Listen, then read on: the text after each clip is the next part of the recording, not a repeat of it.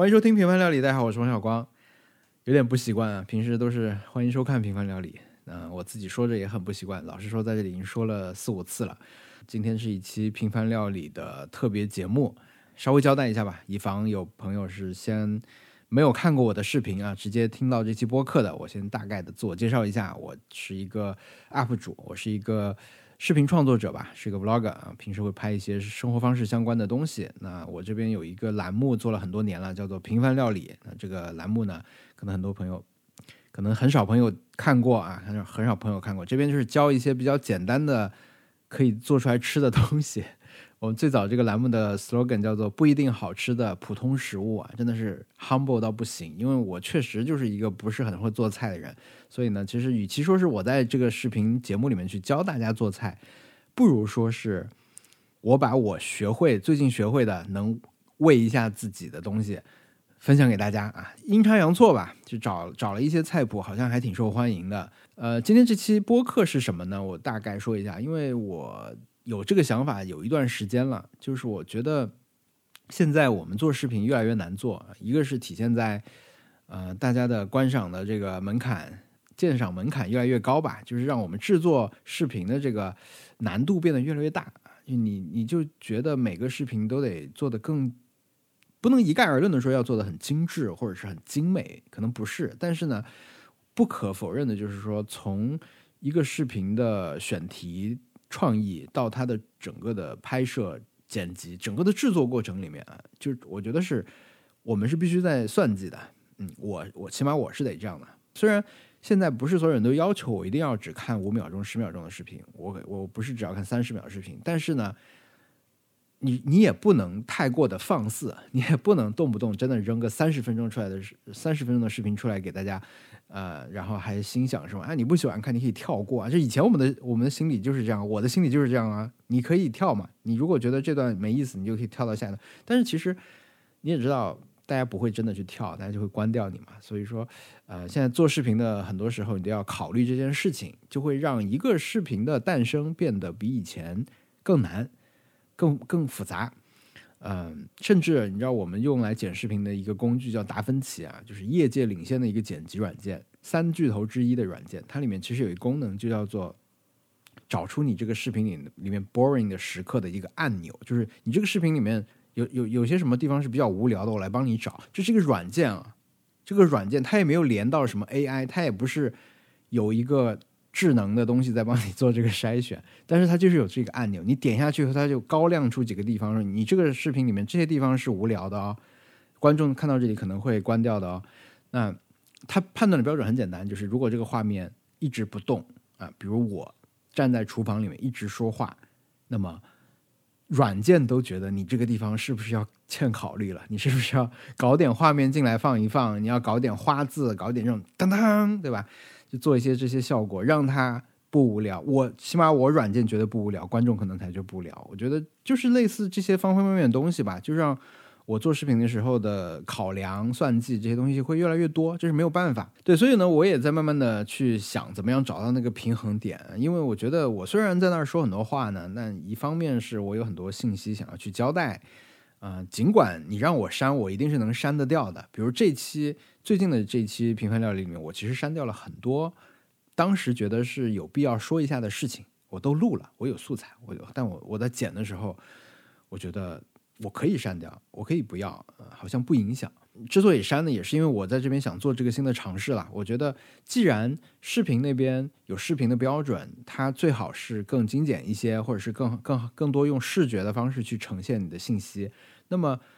我实在找不到很多画面去填充的这些这这些这些想说的话，我是不是可以找其他的方式？来分享，对这个东西感兴趣的朋友，他还是可以听到我来说这些话。然后我也不想把它写成一篇文章，因为写文章太累了。但有播客的话，我就简单一点，我就在这说。说完了以后，你愿意听你就听一听，你对这个这个菜特别感兴趣你就听一听。你想知道它有什么，我当时在视频里面漏掉的注意事项，你就听一听。我觉得是很好的一个补充，对吧？呃，把一些做视频的时候本来想要说的话。放在播客里面，我觉得是我可能这几个月一直在想的这么一个做法。可能并不是说以后我每一期视频都会有一个这种 behind the scene 的这样一期的播客存在，未必会有啊。因为可能不是每期视频都有那么值得讲的故事，但是呃，我觉得至少这是一种一种可以让每一种媒体都更平衡的一个做法吧。嗯，所以这会是我这个尝试的第一期啊，这一期呢。啊，我会来讲一讲我在上周六刚刚发布的这个平凡料理这个视频的标题，我要看一下，叫做《平凡料理夏夜中的炒鸡牛油果》啊。这个标题我现在已经不满意了，所以啊，我待会儿会跟大家说一下，我希望我现在想要它叫什么名字。这个菜啊，这这也是我觉得可以作为花絮补充进来一个东西，就是你当时其实，在做视频的时候，可能觉得啊，那这个方案还不错，我就我就叫它这个名字吧。但后来你会觉得哇，这个我有一个更好的想法啊，就所谓的楼梯上的智慧啊，楼梯。楼梯上的智慧，就是你跟别人吵架，吵了一半，呃，吵不赢，走了。但是下下楼梯时突然想起，啊，我应该这么骂他的，对吧？就是已经来不及了，但是呢，还是想起来有点可惜。这种信息我也会在这期里面说一下。今天大家会在这里听到的，大概会有这些内容啊。首先就是我还是会跟大家再把这道菜重复一遍啊，就告诉你这个菜是怎么做的，以及在整个过程中，我会非常啰嗦的来告诉你每个步骤中。可以注意的事情是什么？呃，如果会失败的话，原因可能会是什么？你要注意一点什么事情，以后这个菜可能会更好吃。就类似这些视频里面当时没有懒得往里加的一些内容吧。呃，我我会在这里把它重新再描述一遍。然后呢，因为这个菜发出来也已经有个三四天了，有很多朋友也交了作业了，也有很多的反馈。那这个反馈就是。呃，如果你还没有做这个菜的话，你可能也会感兴趣，知道说啊，别人遇到了这个问题，那这个问题它是不是一个问题等等的。我觉得这些我也可以在这里稍微的做一些解释。对，然后还有呢，呃，我在这个做这道菜之前呢，是包括我会说一下为什么我选择了做这道菜啊，以及呢，这是我试的第四个菜谱吧。因为刚才也说了，平凡料理它还是有一个大致的方向的，它就是希望给那些。不是很擅长做菜的朋友去提供一些选择，所以呢，慢慢的这种这种菜谱会越来越难找。那我每找一个菜谱，可能中间都经历了很多的波折吧。那我想把这里面的波折也当做故事在这边讲一讲，所以我也会在这里介绍到几个没有选上的菜啊，然后在这里把它也跟大家讲一下怎么做。这样的话，我觉得这一期视频对我来说就结束了，因为这些菜本来呢有几个我考虑说，哎，是不是之后还能再做一期平凡料理？但是。我现在觉得没有必要啊！我觉得如果是在这里把它也分享给大家，那也完成了它的使命。我觉得这样还挺好。好，那如果你没有看过这个平凡料理的视频的话，你可以在各大视频网站吧搜索我的 ID，或者是搜索平凡料理啊，你都可以找到这个相关的视频，你就订阅起来看起来就可以了啊！一键三连什么都连起来给我，呃，然后主流的这些平台，B 站、微博、小红书视频号啊，YouTube，嗯。都有我的视频。好，那这个炒炒炒鸡牛油果啊，炒鸡牛油果，它用到的食材，为什么说它是一个经典的平凡料理呢？因为它用到的食材只有两个，然后呢，它用到的调味料一共只有五种，然后它用到的料理道具就是一个锅啊，有火有锅有锅铲或者筷子，你就可以做了，就也不需要复杂的手法，也不需要什么特别稀奇古怪的那种什么料理道具啊，不需要那些机器。呃，很简单，所以我觉得这个是一个很适合入门的这种平凡料理。然后呢，它的适用场景也是很多，这个我们之后再说。好，那两种食材，一个是鸡腿肉，一个是牛油果。啊，鸡腿肉呢，我之前有一期大红的平凡料理啊，农协煎鸡腿，呃，光微博就播放了一百万了。那这个视频里面已经教过大家怎么去获得鸡腿肉了，就是获得去骨鸡腿肉的方法，一个是直接购买啊。现在你在上海一些超市是可以买到的，就是去骨鸡腿肉，它是去骨但是带皮的这种鸡腿肉。呃，如果你买不到的话呢，你也去可以直接买那种鸡全腿，买鸡全腿回来以后呢，你在网上随便搜，有很多视频就是教你怎么样把鸡腿里面的骨头去掉。那你自己搜一下呢，你就可以用一个厨房剪刀或者一把刀就可以完成这个去骨的过程啊。如果你用刀的话，我建议你还是。呃，刚开始要稍微小心一点，因为刀还是比较锋利，你会去做一些这种割切割的动作啊，慢慢的来，一开始不太熟，但是后来你可以很熟练的取出来以后呢，可能会有一种很满足的感觉。很多朋友都可以做到啊，不是所有人都是直接买这种成品的去骨鸡腿肉的。这个鸡腿肉把它切成切成一口大小吧，切成一口大小以后呢，用三个调味料去把它拌一下。这三个调味料呢，就是盐、黑胡椒和。呃，玉米淀粉，玉米淀粉就是太白粉啊，就是去把它拌匀。其实这里要起到的也不是腌制的作用了，主要是这个调味啊，就调味。盐大概就是一小勺，然后胡胡椒就是跟盐差不多的比例吧。然后我们这里说的所有黑胡椒呢，尽量也都是用这种现磨的黑胡椒，味道会比那种成品买回来就是碎的那种黑胡椒末会好很多啊。这个以后都不多说了，看在是第一期份上才这么说的，好吧？第一个要点就是先处理鸡肉，处理完以后呢，你再去切你的牛油果。再去把剩下两样调味料准备好。第二个要点就是，虽然我们刚才说了一共就五种调料，而且你锅里面倒的其实就两种调味料，但是呢，你最好就是提前把它们都倒好，就不要说我到时候是是从这个瓶子里往外倒，或者是我我还要现找。因为我老实说，我第一次做的时候就犯了一点这个错误啊，就是有点手忙脚乱了。所以呢，你如果全部东西都倒在小碟子里面了，然后。到时候一个个往里直接放，会让你这个菜的失败率降到最低啊，降到真的是最低，也就是不会失败，好吗？大家很喜欢听我在做平凡料理时候讲这种很正能量、鼓励人的话，我觉得我也很喜欢讲，我觉得大家喜欢听我，我就多说一些嘛，因为平时真的大家也很少有机会听到有人跟你说谁都不会失败的啊，我平时也没有什么机会跟别人说这个话，但是遇到这种。机会就要多说啊，大家也要多听，因为这是真心的跟大家说，不会失败的，谁都不会失败的，都可以做出来的，很成功，又简单又好吃。OK，那么这些东西都准备好以后，两个要点啊，一个是先处理鸡肉，一个就是把所有的调味料都准备好，放在你的锅边啊，不要到处去找。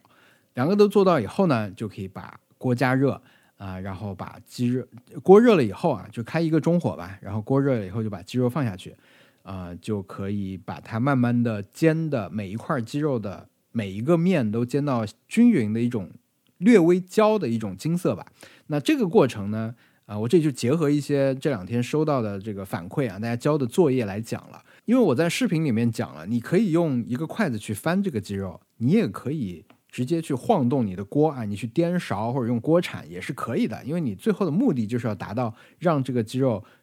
做熟，然后最好表面有点焦嘛。但是呢。我观察，我的观察和我反省了一下，我觉得，如果你真的是用这个筷子去慢慢的翻每一块肌肉的话，好像你可以对它有怎么说呢，更专注和关心一些吧。你可以好好的去呵护每一块肌肉。关心它的状态，看它啊这块好像比这块更焦一点点，你再再翻一下什么的，就是你就有一种在烤串的这种匠人的感觉，对吧？你就可以把每一块肉都照顾得很好。但是如果你是用炒菜的心情去翻炒它呢，好像就很容易忽略这种要让它焦一点的这种感觉，你就会容易做到它好像就都熟了，都发白了，就觉得它好了。我自己的感觉是这样，所以呃，如果你。你你你可以搜一下看看，或者在我那个微博下面看一下大家交来的那个作业。如果那个大家的鸡肉都有点发白的话，可能就是煎的这一道煎的不够。那为了让它达到那个更好的颜色和口口味的话，我建议大家就慢慢的以匠人精神来翻翻动这些鸡块，让它每面都煎的有点焦黄，这个很重要啊。还有呢，就是我视频里面那些鸡肉，因为它。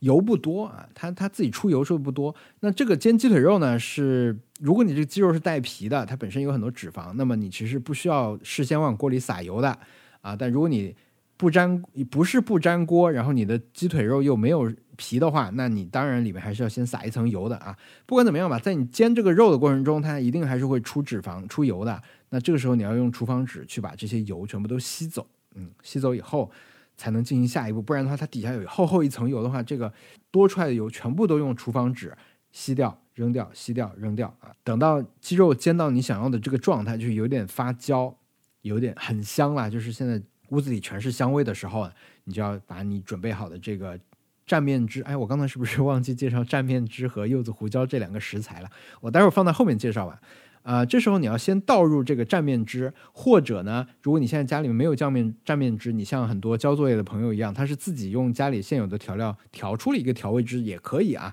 不管怎么样吧，就是鸡肉状态好了以后呢，就把这个汁倒下去。这个时候就这个菜唯一有可能会失败的点就是，呃，如果你火太大、锅太热、煎的时间太久不去翻，那它就会焦掉，焦掉就会发苦发黑。那这个菜就失败了，好吧？这个是唯一的失败点。那么避免失败的方法也很简单，就是你在倒入这个你的调味汁的时候呢，你可以要么就是你把你的火力关小一点点，关到小火啊，避免发生这个状况；要么就是你可以把你的锅抬起来，让它离火远一点。还有一个一个办法，就像我视频里展示的那样，你可以把牛油果紧随着这个调味汁也掉倒入这个盘中啊，说的我很心急是怎么回事？是真的不如视频那么直观啊！这个音频讲解。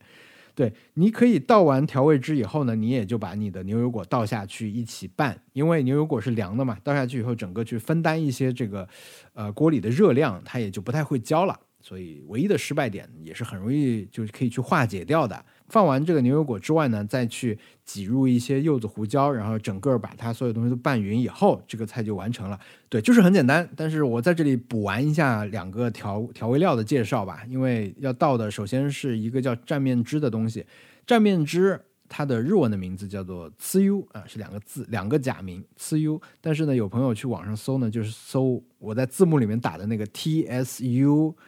呃，y u 那个字母，那个是搜不到的。你在网上搜搜的买的时候，你就直接搜蘸面汁、面汁，或者是煎鱼汁，呃，或者是荞麦面汁，这些关键词都可以，很容易搜到。那这个调味汁它是原始的功能是用来吃荞麦面的啊，就是荞麦面吃冷面的时候啊，你就是把面煮好了以后凉在那儿，然后呢，一个杯子里面放蘸面汁，然后拿这个面过来放，蘸面汁里面还可以再放一些瓦萨比，然后呢。这个面下来拌一拌啊，就一口里面就是什么酱油、糖、高汤这些味道都有了，就让这个面一下就有一个鲜味的这么一个存在。那么后来大家就发现，它跟日本家常菜里面用的很多调味料调出来那个那个味道是很像的啊，因为你知道三大法宝嘛，就是日本家常菜三大三大调味料就是酱油、味淋和料酒嘛，就这三个东西会去各种混合，按不同的比例混合，再加水、再加糖，就可以调出。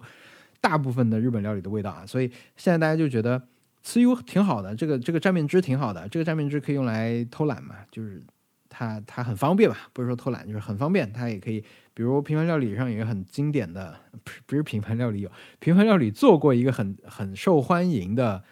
半熟蛋的这么一个视频啊，那个里面它就是用了直接用蘸面汁兑水来泡这个半熟蛋的，然后最近我还听说。蘸面汁跟乌龙茶也可以调一调啊，用蘸面汁和乌龙茶一起去泡半熟蛋啊，泡出来就是好像又会有一些茶叶的味道在里面。我还没有试过啊，但是反正蘸面汁就是一个挺常用的这么一个东西。也有人说这个平凡料理呢，你用的这些调味料太不平凡了啊，但我觉得也很冤枉，因为这些都是我在平凡料理里面已经用过挺多次的东西了啊。很多朋友我用了几次以后，他就买了，买了以后他就。觉得这个东西真好用啊！为什么不早点知道，对吧？所以对我的经常看我视频的观众来说，这个就是很平凡的一个调料。而且我觉得调料用的少是很重要的一个，让大家看了以后觉得想要去做菜的一个。因为你知道，我们看很多中餐的菜谱，它是用很多调味料嘛，而且量可能不是那么明晰。但总的来说，一看你一看你就觉得哇，这个像像。打游戏凑素材一样啊，就是一看头就大了。但我觉得你如果是两种调味料，这个你买齐都很快嘛，对吧？而且是可以很很很常用的一些调味料，所以我觉得这个是有点冤枉了啊。这个对我来说是挺频繁的。还有一个调料是柚子胡椒，嗯，柚子胡椒是，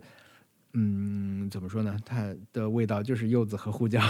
就是它又有柚子的这种清爽的味道，但是它本身有一点点这个辛辣的味道，是来自胡椒的这种味道。啊，然后它是一个跟鸡肉很搭的一个调味料，嗯，比如说你做一些，你吃你吃些鸡汤啊，鸡汤、鸡白汤什么那种，或者是白菜鸡腿锅这种料理的时候，你可以纯粹就用那个汤里面去搅一些柚子胡椒，让那个汤整个又具备了柚子的清新味道，又具备一些辣味和咸味，就是一下就成了一个蘸水了。所以它是一个也很值得大家去尝试的这么一个调料。当你把所有东西都拌匀以后。你就可以起锅装盘，就可以上菜了，也不需要再做什么 dressing 啊，就摆盘。我觉得这个菜本身就很好看，是很有视觉冲击力。我在视频里面强调了，我觉得甚至是已经强调太多次了。就是我觉得这个菜出乎我想象的一点，就是它做出来的味道很像烤串，就是居酒屋烧鸟店的烤串的那种味道。就是所以你一定要做更焦一些，才会有那个烧烤的感觉。然后视觉上也会有很多，让它黑一点的话，我觉得会会更好看一些。对，所以这个菜的使用场景也很丰富。它不光是适合说你当天晚上配个啤酒或者下饭吃啊，它也很适合复热以后配啤酒和下饭吃，就放在冰箱里面。但它还有一个很重要的场景，就是它可以用来，比如你早饭的时候，不管你是吃吐司，你是吃 bagel，还是你是吃卷饼啊？就是你用一个碳水去包裹一个 topping 的这种做法里面，我觉得都很适合用这个菜。因为比如说我们家现在常用的是吃卷饼嘛，我用卷饼，全麦的卷饼稍微烤热一点以后，把这个我好像上次都没有加热，我就直接把这个做好的这个牛牛油果鸡肉放在中央，然后包起来就吃。因为它好吃的一个重点是这个牛油果，它在搅拌的过程中啊，在你炒的过程中它会碎，它碎了以后呢，那些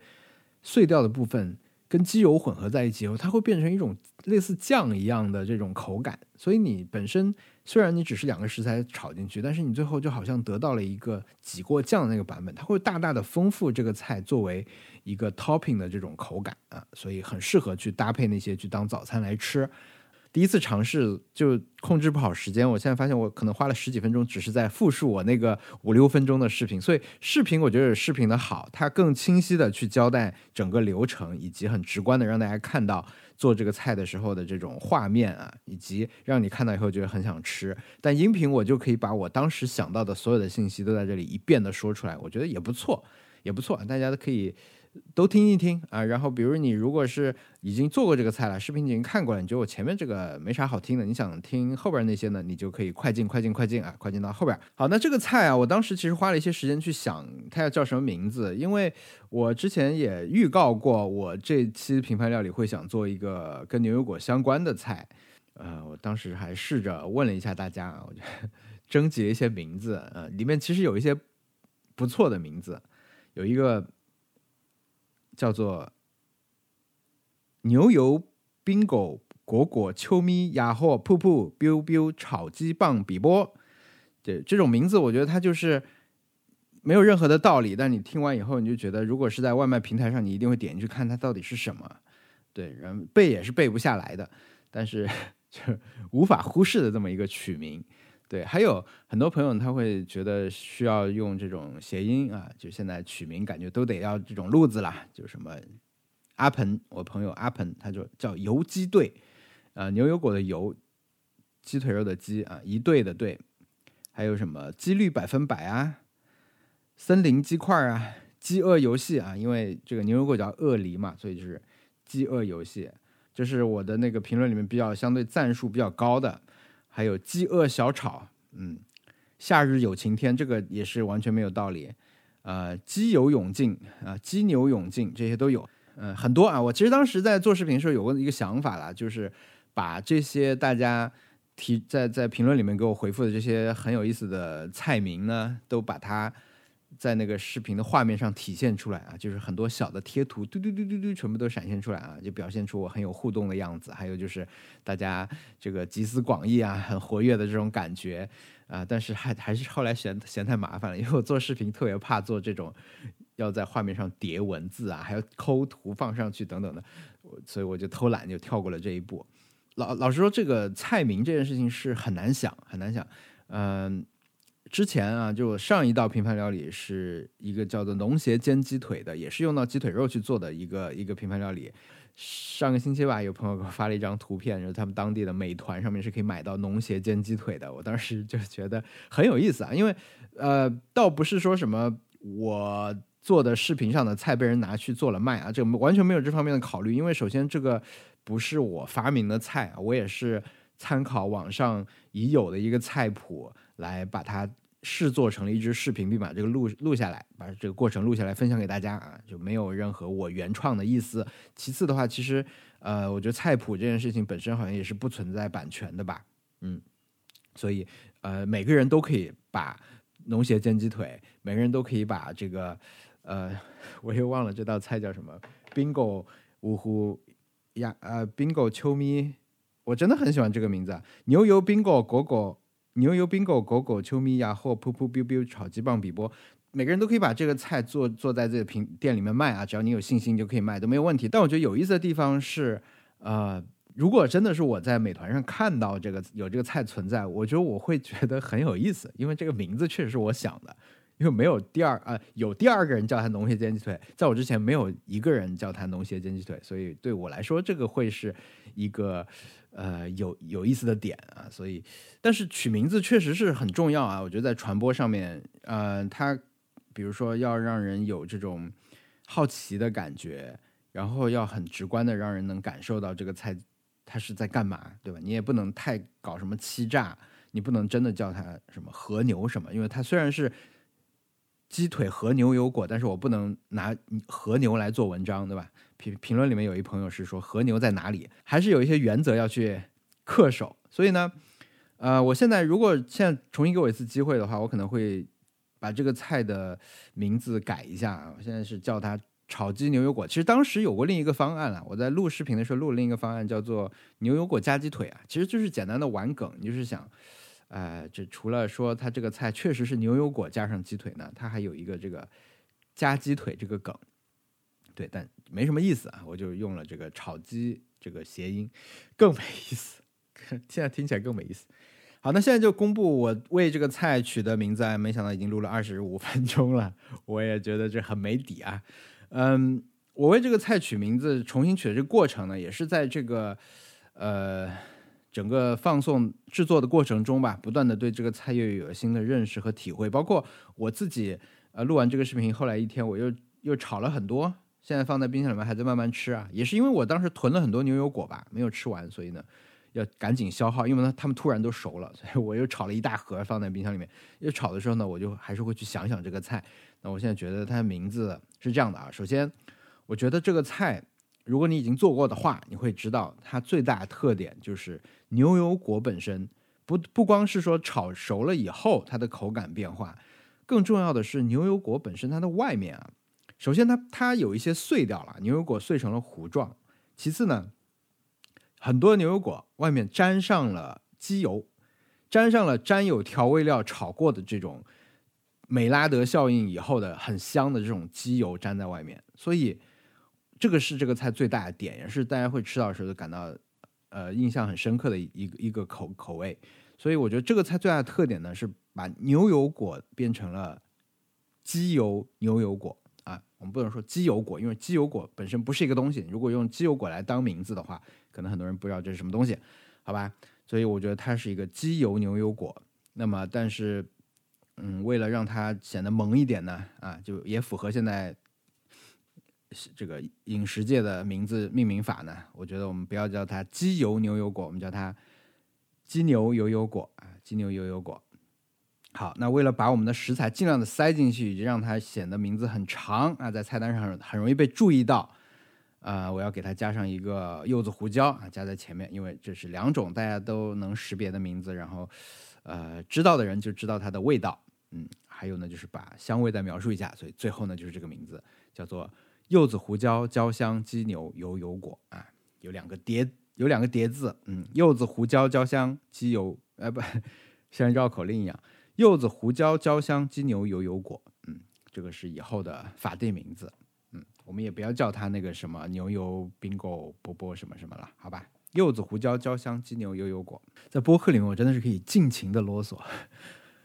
很开心，很开心。老实跟大家说啊，这是我录的第二个版本，我第一个版本我我录了五十分钟吧，可能，然后录录到一个我觉得老是说不顺的部分，我就想那来个简单的吧，说个二十五分钟左右把它搞定。结果现在又是四十分钟了，而且进度还没有到。刚才那个卡住的部分啊，非常的崩溃。好，那接下来呢，我跟大家分享一下这个这几天的互动过程中收集到的一些问题和作业点评。这个问题主要集中，其实就集中在调味料的购买上面啊。很多人觉得这个不频繁啊，但其实刚才也说了，这个对平凡料理的老观众和老听众来说，其实是很常见的两种调味料啊，也推荐大家去买啊，但。很多朋友说搜不到，搜不到是因为他搜了“呲 u” 这个几个字母，这个是不对的。你要搜的是荞面、荞麦面蘸面汁，或者是蘸面汁，或者是面汁，或者是煎鱼汁啊，这些都是可以搜到。而且，呃，不管是蘸面汁还是柚子胡椒，大家都没有必要追求我视频里面出现的同款啊，因为我们也是先吃了这种基础款，然后随便买，我们几乎不会说我要。一直反复的去买一个一个口味或者一个品牌，因为好像也没有条件。我们以前就是可以去日本玩的时候呢，我们喜欢逛这种超市和特产店嘛，在里边你就可以看到说啊，这个是什么静冈产的柚子胡椒，包装挺帅的，就跟买酒一样，你就看它包装特别帅，你就买了。以后其实也没有再有机会去重新去购入，所以我觉得现在大家买一些这个基础款的尝一尝，我觉得就就可以了啊，家里一直这样用。然后需要说明的是，买蘸面汁的时候，有一些客服啊会给一个反馈说，这个东西你打开以后三天之内你要吃完。这个说法我以前没有听说过啊，但是我没有办法去排除它的合理性，就是也许确实是有只能放三天打开必须就吃完的这种调味汁。我的建议就是说，我告诉你，我们家的所有的调味汁都会放很久，都会吃什么半年、一年，常很常有的事情。所以你只要把它打开用过以后，你就密封好，放在冰箱里。我的经验啊，目前我吃下来是没有什么问题的。所以，呃，如果有客服跟你强调说这个东西三天之内必须吃完，那你就换一家，换一家。不会所有的客服都都跟你说三天的。我觉得世间是存在可以放三天以上的这个。调味汁的、蘸面汁的啊，就买那个就好了。然后作业点评的话，基本上这次大家做的都很整齐啦，但是也是有点过于整齐，以至于出现了我刚才描述过程中的时候说的那个问题，就是可能鸡肉都显得有点白啊，不够焦。我觉得鸡肉焦，呃，调味料对，才有那个烧烤感啊，不要错过那个烧烤感，那个是很值得去尝试的。啊，还有一个想要在这边讲，当时我在视频后面说啰啰嗦嗦说了。五六分钟的一个话题呢，就是关于鸡腿肉这个食材吧，还是那个农协鸡腿肉当时流行的时候吧，刚出这个视频的时候，其实就有很多声音一直在跟我说，他发现这个鸡腿肉你不需要去腌制是二十四小时，腌制腌制四十八小时也挺好吃的，不用腌就可以做了，好像对。那这边的反馈就是，当然是可以做的，而且正常。都是不腌的啊，正常没有说是要把鸡腿肉像做农协煎鸡腿那样去腌制很长时间的啊，因为呃，正常的日本的家常菜里的做法，鸡腿肉是非常核心的一个食材啊，就很常见的一个食材，因为他们超市里面随手就可以买得到，而且就是也不贵嘛，所以大家都会买这个肉。你去买这种日本的这种家常菜的料理书啊，就是每一本里面基本上都会有个三个五个菜是这么做的。因为它是一个很重要的核心的料理技术啊，而且核心料理技术的两类，一类就是整块的去煎这个鸡腿肉，一块呢是切碎了煎啊。我们平凡料理里面都已经展示过了，整块呢你可以做照烧鸡腿排啊，然后切碎了呢你可以做这个加牛油果的，或者你不加其实也是可以的，你怎么煎熟它都好吃，只是说现在。有人发现了加牛油果可以让牛油果变得也超级好吃，所以就就就有了一道新的，就是这样。呃，如果大家通过农协煎鸡腿掌握了鸡腿肉这个食材，那我觉得是个很好的事情啊，因为不管你是自己买，还是说你你买这个带骨头的来自己剔骨头，你你变得越来越熟练了啊，你你习惯的在冰箱里面有这个肉，我觉得是很很开心的一件事情，因为鸡腿肉它就是一个我觉得。比鸡胸肉吃起来有幸福感的一个食材吧。然后鸡肉，嗯，我觉得你实在在意的话，你你顶多不吃那些皮了，你把脂肪再减掉一些，我觉得它的口感什么的也还是会更好啊。就是是一个让 让人很幸福的一种肉类。所以大家掌握了这个肉的获得，那现在基本也已经掌握了这个肉的料理方式啊。以后你想往里加什么东西，你都可以继续尝试，或者你就去。去去发掘更多的菜谱，我觉得都都很容易了，所以走出了这一步，我我觉得很好。嗯，对，最后想来分享的是，呃，当时差一点就能成为平凡料理的几个菜谱吧，因为我是在杂志上看到一个看上去有一点点猎奇的色拉牛油果色拉，我是看到那个以后就想，下期平凡料理就做它吧，因为看起来不难，呃，夏天啊不用开火就能做好。因为只要拌一拌嘛，然后，呃，看上去挺新奇的，而且可能会有一点点这种黑暗料理的感觉，看上去，因为它一团糊在一起，所以，呃，当时就夸下海口嘛，就就宣布了说下一期平凡料理做牛油果，但是没想到呢，我试了半天，试到第四个菜，第四个做法才定下来啊，第四个就是这个，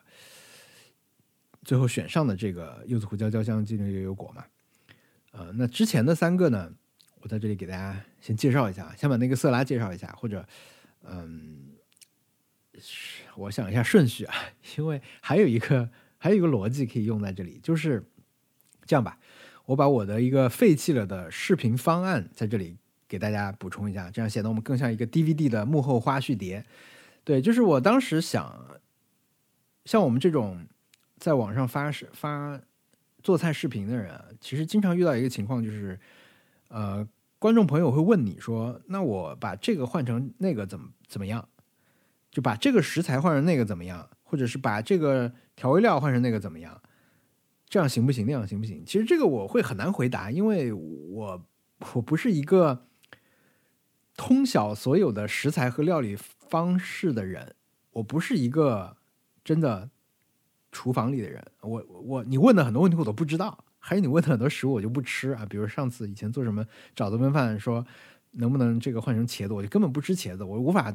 给你提供一个正常的反馈。但是我理解这种这种提问方式啊，而且我越来越理解这种提问方式，因为比如很多人看到鸡腿肉，他瞬间就会想到说，我如果换成鸡胸呢，我就更健康，但味道会不会变？会不会好吃？我非常理解啊，所以说我当时设计了一个视频的方案，就是说我先做刚才描述的这个柚子胡椒椒香鸡油牛油果，对我先做这个，做完以后呢，我再预设大家的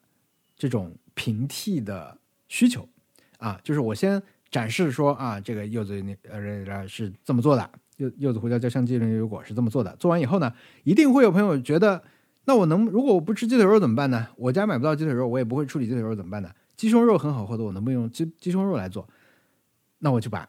鸡胸肉的做法给你讲一下，再配上画面，我也录一遍鸡胸肉的那个那一道菜啊，做一做，然后展示给你看，看是这么做的。我当时有设计这么一个视频方案，但是这个做起来太累了，因为我要把四个菜全部都拍一遍，而且在。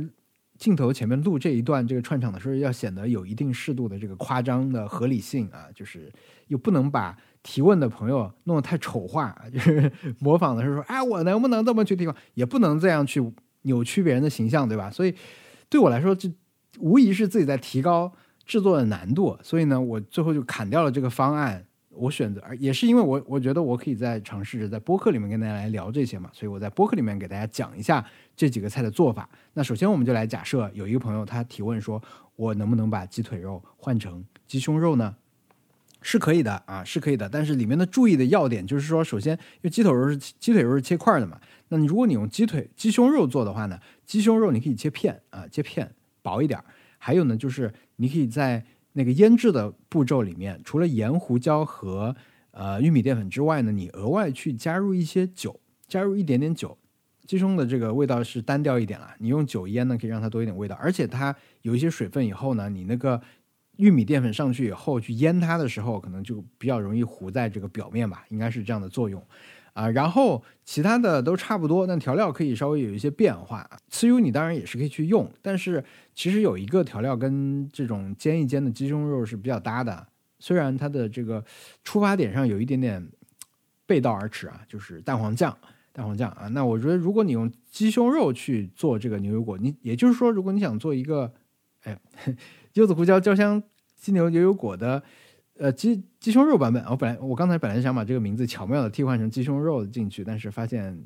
这个柚子胡椒我不放了，然后油可能也没那么多啊，所以不成立了。啊，你要做一个鸡胸肉的版本的话，那么，嗯，你在放调料的时候，我建议你可以用蛋黄酱和酱油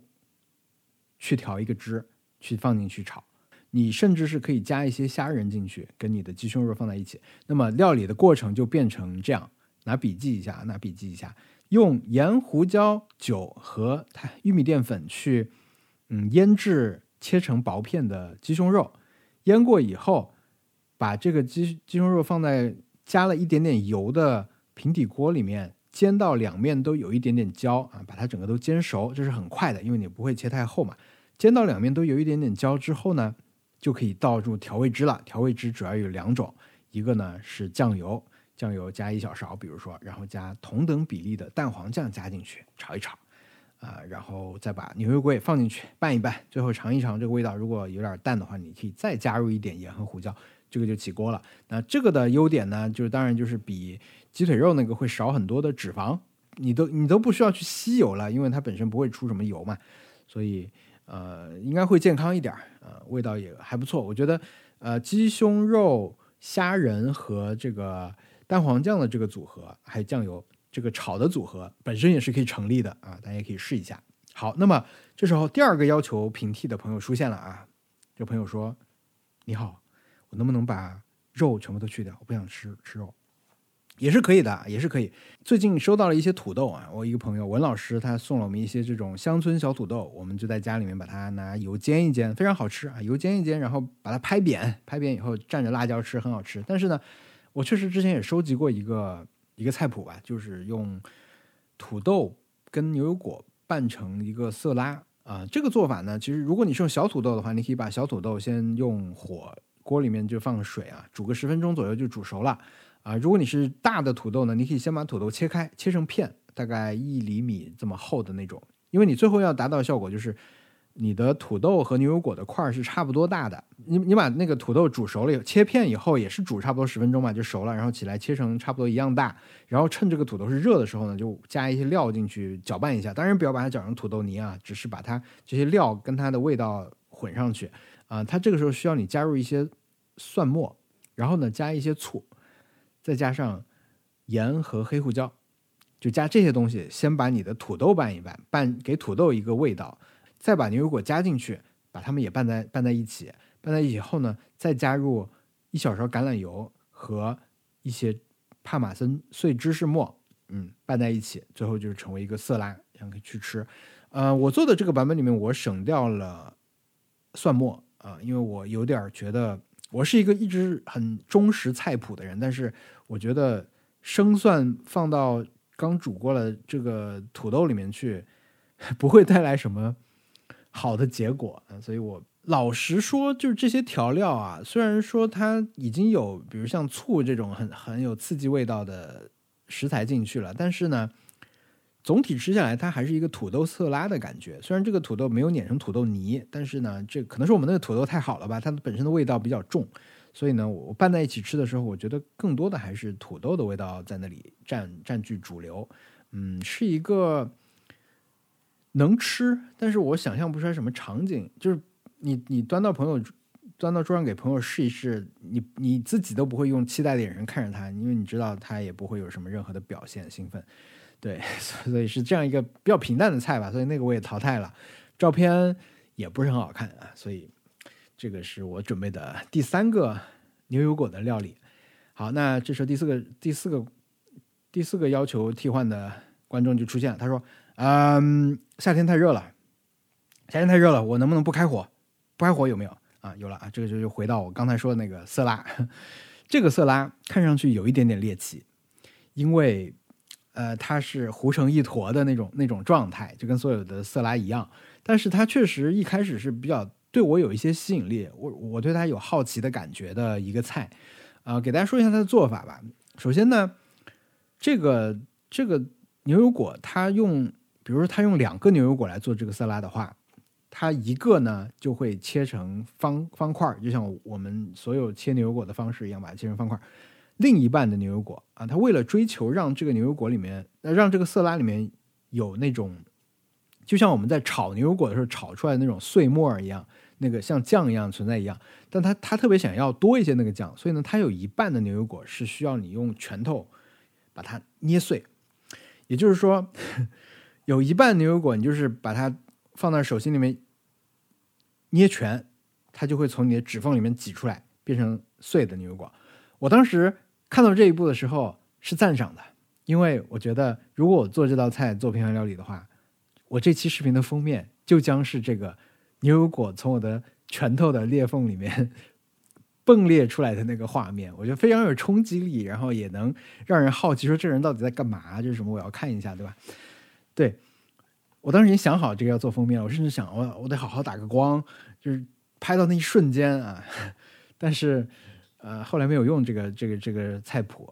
嗯，它的核心的做法就是主主要拌在里面的东西呢，除了牛油果之外，还有两个，一个是葡萄柚，一个是葡萄柚，就掰成小块的葡萄柚，还有呢就是黄瓜，黄瓜切成小小的，跟牛油果一样大的这种颗粒状，就这三种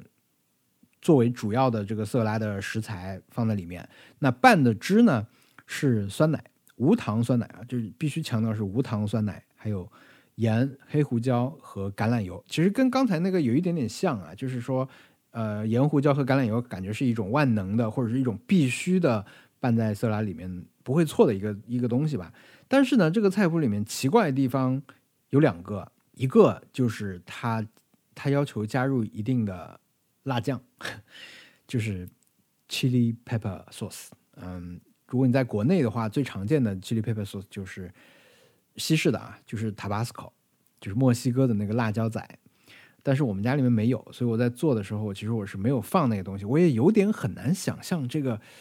加进去到底会是什么样的效果。但我可以肯定的是，它。应该不能起到画龙点睛的作用吧？因为就是个辣椒酱哎。